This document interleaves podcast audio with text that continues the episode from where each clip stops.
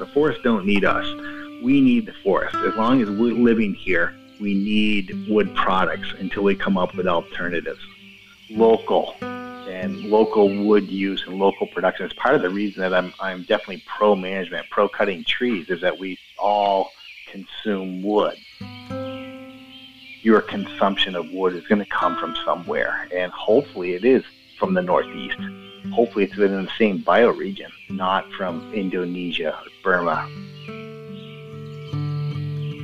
That was Marcus Bradley, consulting forester and partner with Redstart Natural Resource Management. Welcome to Heartwood, Vermont, a new podcast that connects Vermonters to our forested landscape through stories and answers your questions about our forests, forest management, and the forest economy. I'm Kate Forrer. And I'm Lisa Sausville. Lisa is the Executive Director of Vermont Coverts. And Kate is a Community Forestry Specialist with the UVM Extension. Together, we'll be your hosts as we explore our woods. In this episode, we'll continue our woods journey. We'll revisit the role of forestry professionals and meet other practitioners who harvest, process, and market wood products. Let's start with a quick recap from Jared Nunery, Orleans County Forester, who will give us a quick summary on the roles of each forestry professional. Here's Jared. The forester's job is to be the representation of the landowner. The forester's goal is to think long term what are the landowner's management goals and objectives? How do we achieve those? Oftentimes, those management objectives and goals are achieved through a timber harvest, and that's when you would be engaging with a logging contractor. They're the ones who are implementing that harvest. Uh, they're cutting the trees and then also assuring that those trees that are cut today are maximize the value and of the the trees that are harvested.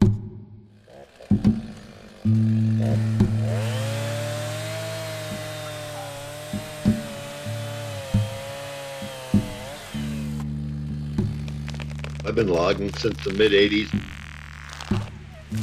So, most timber harvesting in Vermont happens under contract with a logger. Brian LaFoe with LaFoe Logging explains. By the way, he lives in Jared's neck of the woods in Orleans County. I used to run 16 to 18 skidders, you know, a lot of subcontractors, work for big companies, Weyerhaeuser, Wagner Woodlands, Atlas Timber. I don't know, I just kind of got sick of that because you always had to meet magical numbers for them. We cut a lot of land. I didn't like the way we cut it, so I decided to downsize, and me and my son in law just run a cut the length right now. I work for a lot of private landowners, and I really enjoy it.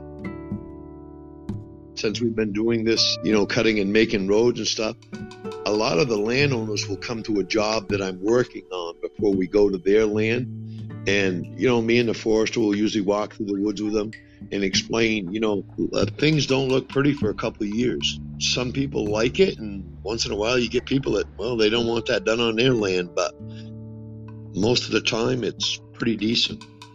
Like we just got done a job the other day, and the landowners come, I think it was last Friday, and I, I was, it, it, makes you feel good because they walk in the forest and they come out, and it was like, they were just so happy and I and I just think you know that there needs to be more interaction with the landowners, the loggers, and the foresters.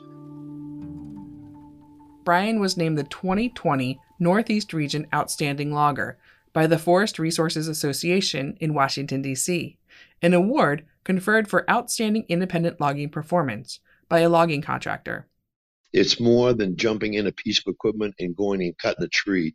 You, you got to know your species of trees. You, you got to know where to lay your roads out. I mean, you got to you got to know how to market your wood. I, I call it grocery shopping. You know, I'm on the phone half the time trying to find the best market for the product. Sometimes it's a daily thing because markets change so quick. But we we try to find the best markets. Most logging jobs have a combination of wood products that you're selling saw logs or even better veneer logs they, those tend to be the most scarce and they tend to be the most valuable and that's that's really what you know loggers are after and it's, it's those products that uh, landowners definitely see the most revenue from. Firewood or pulpwood or or biomass are are not as scarce and they're not as valuable and, and in fact they're definitely becoming less valuable in recent times my father and myself and six other people run a small to medium sawmill here in Pittsford, Vermont. It's something that got started by him back in uh, 1958, which really started way back before that with his grandfather, my great grandfather, on the dairy side. And my dad went from dairy farming to uh, running a mill. He liked wood a little better. That was Ken Gagne, who owns Gagne Lumber in Pittsfield, Vermont. We buy the logs. Most of the wood comes from within 25 to 30 miles as a crow flies, quite often closer, uh, but I'd say that 25 to 30 mile, and we deal with primarily independent loggers with some foresters, and then there's some landowners that we often deal directly with basically on a once a week basis we will supply them with a settlement report that that gives them a tally on all of the logs that they brought in and the value of those logs. And and probably the most important thing is the check. And then we reach out to our uh, customer base. We reach out to probably oh gosh five or six different hardwood wholesale people that we deal with and, and let them know that this is what we have coming in, they will make offers to us about what they're looking for. We cater to the local building community, a wide range of people that are looking for wood to put up garages or barns.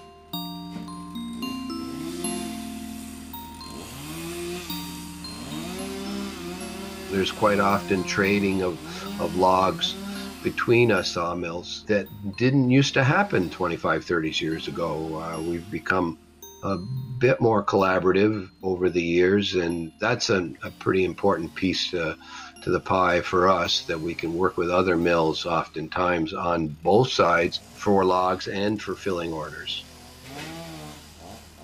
We also had supplied chips to Green Mountain College until they had closed down that's actually moved us from buying just logs to run through the mill to actually buying a product called chipperwood, which is chipwood.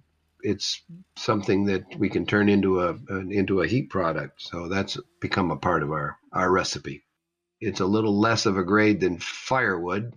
There's a wide range of quality, everything from the from the lower grade pallet logs all the way up through to what they call the high grade saw logs even some veneer logs that we then pass on to other buyers.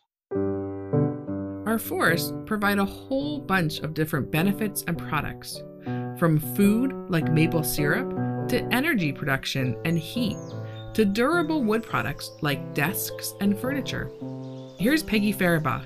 She and her husband Ken founded Vermont Wood Studios, a woodcraft studio in Vernon, we market and sell Vermont made furniture mostly online. We do have a beautiful showroom in southern Vermont in Vernon. It's in the middle of a forest, actually, and that was by design because our company was founded on forest conservation. Living in Vermont and trying to put together a company founded on forest conservation, all I had to do was look around and see that there's a lot of like minded people in the furniture industry and doing it sustainably, doing it with trees from their own land or trees that are harvested through single tree selection and harvested sustainably with conservation of wildlife habitat in mind. My husband, Ken, is a woodworker, he's a furniture maker, and he had friends who were furniture makers in Vermont one of the common problems that they had is that it was hard to market their furniture.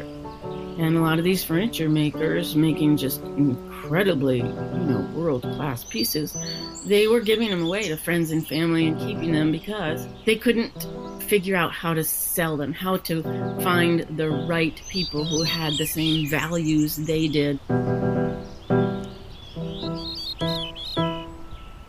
You know, we have trails for our customers to walk so that they can experience the forest and take pride in their decision to buy furniture that's made from sustainably harvested wood that allows the forest to live on and to provide habitat for the animals that they love to see. Seems like every day somebody stands up and shouts out an alert like wild turkeys in the backyard or fox going through the front yard or there's mama deer with her triplets. When you think about a supply chain it really it goes from the forest to the people who start to process the product turn it into things that you and i recognize as lumber that we might use on a home remodel project or to build a house um, or things like a desk that you might be sitting at to do your work, or a spoon or a bowl that's made of wood that you might use in your kitchen. All those different types of products that are made of wood. Christine is the Forest Products Program Director with Vermont Sustainable Jobs Fund, as well as the coordinator for the Vermont Forestry Industry Network. My role is really to be a connector between people throughout Vermont's forest economy everybody from landowners to people who are working in the woods, like foresters and loggers, people who work at sawmills, turning those trees into products. And then finally, over on what we call the secondary side, which is making those boards and lumber into products that we use every day, like furniture and hard goods, kitchenware, all kinds of things that are made out of wood and also even biomass that gets used for energy. It's interesting. I think we don't often recognize it, but so many things that we use in our daily lives actually comes from the forest. A lot of people don't even realize where the wood that they use comes from. We here in Vermont have a really great community of businesses that provide those kinds of products, many of which come from the trees right here in Vermont. But as long as we're not really sourcing wood from clear across the globe, because that really has a huge climate impact, we'd rather be able to buy those materials right from close to home. The forest economy is going through an evolutionary process. There's a number of things that are changing, one of which is that the number of small logging contractors has diminished. A number of have retired or you know passed away, and so there's not the number of small logging contractors that we used to have in our pool. And then the other thing is that uh, the the land ownership demographic has changed, and and oftentimes people that own the woodlands now don't have the same connections to the the mills and to the loggers that were when I started 35 40 years ago. Really when you look at the people within the industry, it is, it tends to be an aging population. We have a lot of business owners who are getting closer to retirement. And in fact, we have a lot of landowners who are in an older age population. And so that is really posing some uh, real threats and, and concerns for the industry itself. We need to find younger people who want to get into the industry. And as landowners get older and those lands change ownership, what is that going to mean for the way our land is managed? I, I just don't know how young people can, can get into it. You know what I mean? I just, I, I don't know. I mean, something's got to change. And we was down in the card room one day in Montpelier, and this elderly gentleman walked up to me and he said, uh, "I got to ask you a question." I said, "Yeah, ask it." He's and he said, "How does a young person get started in this business?" And I said, "I don't know." It's clear that there are some real challenges facing our forest products industry here in Vermont and across the Northeast region. But there's hope as well, right?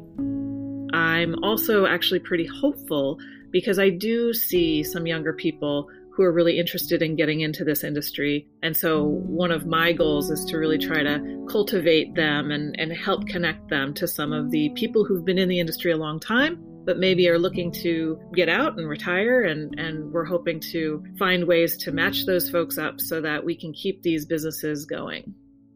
The other place where I'm starting to see some really interesting movement in the region is in an area called mass timber. And if you're not familiar with that term, it's sort of an umbrella term for a way to construct large buildings out of wood, whether it's a, a big school or a, a skyscraper, even. Typically, they're made of steel and concrete. Those are the, the fundamental building blocks, so to speak, of those buildings. But through technology and innovation, you can literally create beams and whole parts of buildings made entirely of wood. So you could essentially replace steel and concrete, which, by the way, are quite carbon intensive to use as building materials, and instead use wood that is coming from sustainably harvested and sustainably managed forests. We can utilize wood that comes from the northern forest here in our region to actually help build better in our population centers the Fairbanks Museum in St. Johnsbury, they're doing a new part of their museum and they're going to um, build it with mass timber and use it as a demonstration project to show what a building made out of mass timber can look like and operate like. We could have a whole podcast on just that alone. I think we could. I would encourage anybody who loves the woods and who loves working with their hands to get involved in the Vermont woodworking industry. There's so much need and there's so much opportunity. We can't grow anymore. I can't grow my business much more until we get more capacity for making furniture. So I would encourage people to take a look at the Vermont Woodworks Council, vermontwood.com. Their website has a great listing of different businesses in Vermont that sell wood products. You know, if you're looking for a piece of furniture, you can probably find a Vermont furniture maker who who can make you something. When you buy or use Vermont wood products, you support our forested landscape. So we all play a role, from landowners, foresters, loggers, and truckers to sawmill operators, woodworkers, and consumers. Our forests are so important, but so is the industry that we support here in Vermont. And if we want to see that continue, we need to be those consumers.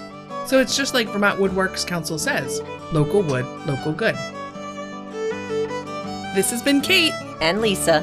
and you've been listening to Heartwood Vermont, hosted by Vermont Coverts, UVM Extension, and UVM Center for Research on Vermont.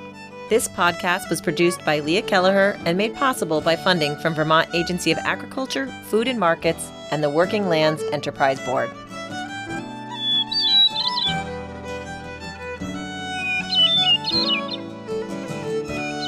The fiddle music that you heard in this episode was written and performed by Vermont musician Joanne Garten. To hear more of her work, check out her album, Bee's Knees. Do you have a story to share about your connection to our woods or have a question about Vermont's forest? Give us a call and leave us a message at 802 476 2003, extension 210. We'd love to hear from you and share your stories and explore your questions in future episodes.